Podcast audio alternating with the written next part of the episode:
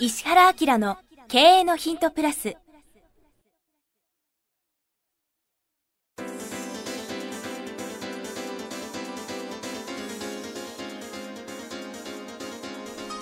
ポッドキャスト石原明の経営のヒントプラスは勝てるビジネスモデルや売れる仕組みの作り方。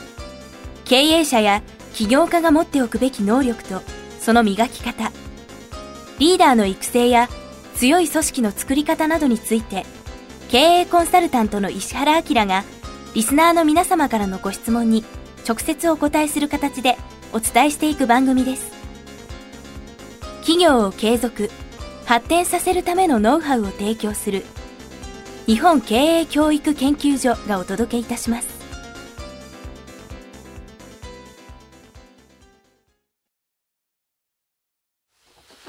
こんにちは遠藤和樹です。石原明の経営のヒントプラス第535回。石原先生よろしくお願いいたします、はい。早速質問に行きたいなと思います。今日のご質問ですが、えー小学校から高校生のための学習塾をされている経営者30代のこれは女性ですかね？ご質問いただいております、ん。早速いきたいと思います。石原先生、えー遠藤和樹様こんにちは。いつも有益な番組をありがとうございます。なんかメジャーになってきたね。いやなってない。です、質問です。私は趣味が高じて田舎に移住し学習塾を夫婦で経営している30代女性です。今年に入って現在住んでいる田舎の60代建設業社長さんご夫婦からコンサルしてほしいと依頼を受けました、うん。数億円の売り上げがありながらも個人事業主としてどんぶり勘定で今まで来たが法人化で節税し事業継承やリタイア後の体制を整えたいとのことです私はコンサル未経験であり先方ももちろんご承知ですまさかの機会をいただきやりたいことを手繰り寄せたという感覚とともに石原先生の番組を聞いてふむふむしてきたことを顕在化させる時が来たなという心境です。自分ができる最大限のことをして次につなげたいと思っています注意点アドバイスなどありましたらお願いいたします。学習塾を夫婦でされていてですねで知り合いの建設業の方からコンサルしてほしいとうーん。いうことですがこれそもそもどうなんですか？その受けた方がいい受けない方がいいみたいなところぐらいからあ全然全然受けた方がいいよ。ですまずそこからですねうんだって本人やれるって思ってるもん。おうほうやりたいと思ってんじゃん。ああですねうん。でサイズ的にもいいし、うーんとマーケットの中でそんなに競争も大きくないじゃない？うんうんうん。で相手の会社さんがな成り立っていて何かつ用途もすごくはっきりしてるから、はい。ゆっくり時間かけていい関係作ってやってったらいいんじゃないのって思うけどね。うんうんうん。なんかどうなんですか？こうスタートってこの方能力高そうなのでなんか自分でやりながらいろいろできそうですけど、うん、なんかこうどの何からスタートしていいか分かんないんだろうなって気はするんですけど、あそう？うん、どっちかっていうともうやれると思ってんじゃない？もうそもそも、うん。まあでも確かにあの経営されてますしね。物事ってすごく面白くて、はい。割とオーソドックスなセオリー的なことを言うとまずは、まあ、そのコンサル受ける受けないも含めて相手と会ってみることが重要じゃない、うんうん。でこの人の場合はもう会ってて向こうから依頼されてるからこういうのってなんですかね最初のコミュニケーションベースは整ってるっていうことですよね。うんうんで人と会った時に名刺交換してお互いどういうふうな人ですかっていうことをやるわけじゃん。はいはい。でこの時に付き合うか付き合わないかを人って基本的には決めてるよね。うんで仲良くするべきかフェードアウトするべきかっていうような時期があるじゃない、だからコミュニケーション上の問題ね。でじゃあその一緒に仲良くしましょうっていう関係性がいくつか生まれてて友達として仲良くしましょうとかあの一緒にビジネスとして仲良くしましょうとか、あなたのビジネスで私をサポートしてくださいっていうことになったりするんだけどこれコンサル業っていうことだよね。はいはい。で人間関係がその成果を生んでいくためのその道筋っていうのがあって、はいはいはい。それは何かっていうと最初仲良くなってお互いがお互いを認知したっていう状態から何かを共同作業として作っていこうと思ったら必ずその次に何を起こさなきゃいけないか分かる？うん？だからお互いコンセンサスと仲良くなりました、付き合うか付き合わないかを決めましょう、はい。付き合うって決めました。で関係性が生まれるじゃん、はい。でこの場合はコンサルっていう形ではいはい。付き合いがスタートじゃんね、はい。ただコミュニケーション上で言うと次には何をどういうフェーズが来るか分か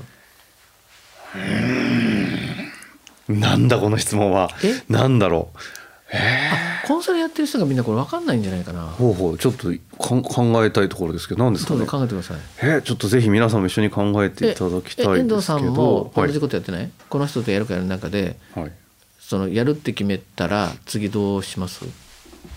どうしてるんだろう。なんか関係を決めますよね。今までファジーだった関係を。うん。責任を決めるみたいな。ん。で？でいやーなんだろう全然ピンとこないな。えどんな感じですか？ええっと それは何かっていうと、はいはい。どういうことかっていうとさ、はい。おお互いのコミュニケーションが円滑に取れる関係性を作んないといけないんですよ。うんうんうん。よりやりやすい関係、はいはいはい。ね、信頼関係を作るっていう時間が必要なのね。ああなるほど。うん。はい。でそうんうん。のそのフェーズをみんなが失敗しちゃう。みんなどういう形で失敗しちゃうんでえっすか、と、それはなんで失敗しちゃうかっていうと日本の今教育がコミュニケーションに関して間違ったインフォメーションしちゃうんだね。うんうん、仲良くとかってことですか？そうそう。人と仲良くなることが重要で波風を立ててはいけないっていう教育してるから、はいはいはい。だから一定の距離感が並行してしまうのね。うんうんうん。でお互いに言いたいことがありながら言いたいことを言わずに関係性が終わってしまうと。うんうんうん。そうすると何してたんだっけってことになってコンサル業がなくなる。はあ。もっとこうなんですか感覚的に言うと中に入っていくとかってことですか？そう。ぶつけ合うとか。そうそう。もう言うなら喧嘩するぐらいうん。これってねストーミングっていうね心理学上では。嵐。そうそう。嵐を起こさないといけないんですよ。でこの嵐を上手に乗り越えた。嵐を起こしてみた結果うまくいかなかったねもあるんだけど嵐を越えて初めてチーム化するんですよ。うん、先で生そんな感じでやってるんですか？言いたいこと言ってもいいですかって言いますよね。あそうなんですね。の僕の場合は、はいはい。ブランディングによって嵐を起こしやすくしてるし本音の付き合いをしやすくさせてる。環境がね、うん。自分で作ってる。僕相当いろんなこと言うけど大丈夫ですか？あの相当いろんなことって何かっていうとどこで違和感が発生するかっていうと、うんうん。予測よりも広いこと言われた時に人ってロックするのよ。うんうんこれ予測誤差っつうんだけうんど、はいはい。相手が想定すること以上のこと言われると「えー、そんなこと分かりません。信じられません」っていくんだけど、はいはいはい。まあ例えば早く変化させたいとか完全に答え分かってるけどこの人の認知超えた状態ってなった時にはさまあな。うんうんうん。まあ信頼関係持ってこの人の言うことを聞いてみるかっていうふうな状態作っといた方がいいんだよね。そうですね。りうん。自分では認識できないですからね。信じない、信じてるからやってみるができますもんね。その人の限界値がそこにあるわけじゃん。うん。いいと思ってやっていてそういうことでしょ。なるほどでそのいいと思ってやってることじゃないところに連れていかないと、うん。まあコンサルの価値がないっていうふうに、まあ、考えた時には無理やりっていうかさうんうん 無理やりですね思考をねじ曲げるとかさ、うんうんうん。やったことないことにさお金払わせるみたいなことになるじゃない。やってますねよく。うん、だからそれあなはんであんな簡単に言うこと聞くのかなっていうのはそういうこと？それは受け入れやすくしてるし、うんうん。逆に言うとそういうこと言ってくれたらあ嬉しいと思うようななんとなくさ社会全体に対するこうインフォメーションまあ情報出してますしねそういう、うん。うん。なんで受け入れてくれるけど、彼女なんかの場合は素でやんなきゃいけないから、うんうんうん。やっぱり1対1のそのなんていうんですかストーミングみたいなことを起こしてストーミングみて。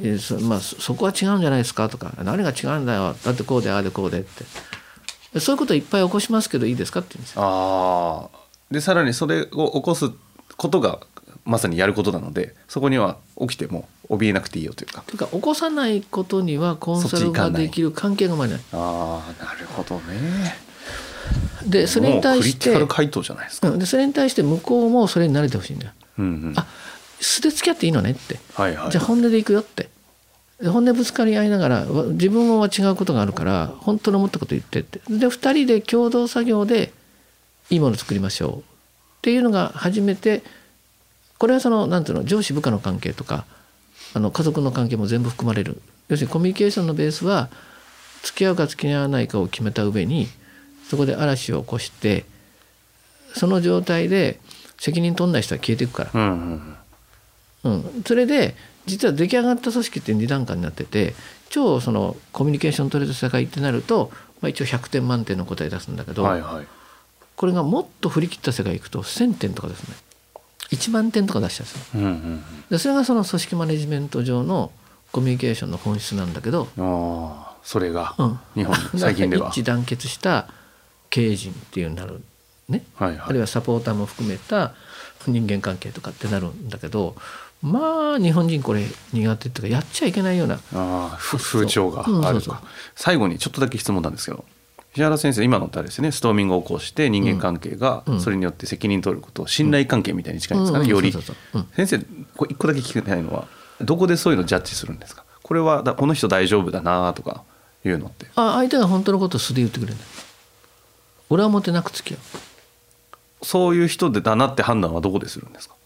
信頼できるなとか例えば僕が言ったことにでもこうなんじゃないですかって言ってくれる。ああそそこのコミュニケーションそうそうそうで基本的にはまあレベル感が高くなるともうそうでないと会社ってやってらんないのよ。はいはいはい、要するに経営がうまいっていうことは経営が早いってことなんで、うんうん、まどろっこしいところをすっ飛ばしてる関係でないとなるほどね、うん、でなおかつ今経営ってすっげえ早くなってるから、うんうん、この話さんについてってる会社しかうまくいってないわけよ、はいはいはい、だからそこで人間関係がぐしゃぐしゃしてておもんぱかったりとかなんかやってる状況なんかはありえないっていうふうになってりゃそこに直接参加するだけでいいんで。なるほどね。僕はそういう感じのところに行きたいと思ってるあ面白いですねうん、そういうことか、うん、まあちょっとこの話いくらでもできそうですが今日のあたりは、でもあの、この彼女なんかはそれを多分とっても上手にできる人だから、うんうん、あの言いにくいことたくさん言いますけどいいですか？って。で今の段階であのなんつうの？私に対してもこういうことできるの？ああいうことできるの？とかダメ出しはやってほしいしその関係できるんだったら私コンサルしますって。いやいいタイミングでご質問されましたね。ぜひなんか流れていく中でいろいろ起きると思いますので、ちょっとポッドキャストうまく生かしてコンサル成功していただきたいですね。というわけで石原明の経営のヒントプラス第535回でした。石原先生ありがとうございました。はい、ありがとうございました。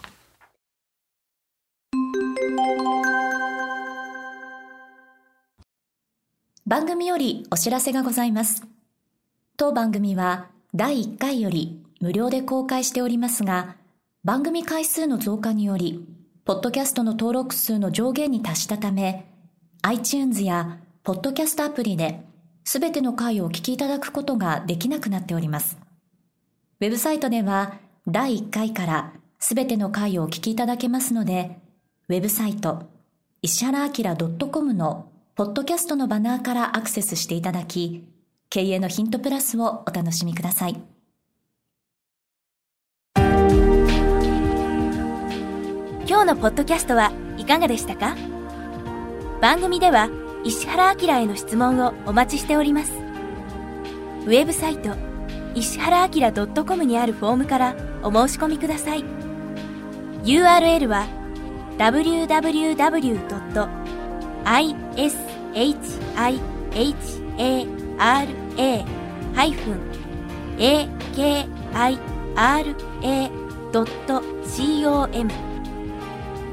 www. 石原 -akira.com です。それではまたお耳にかかりましょう。ごきげんよう。さようなら。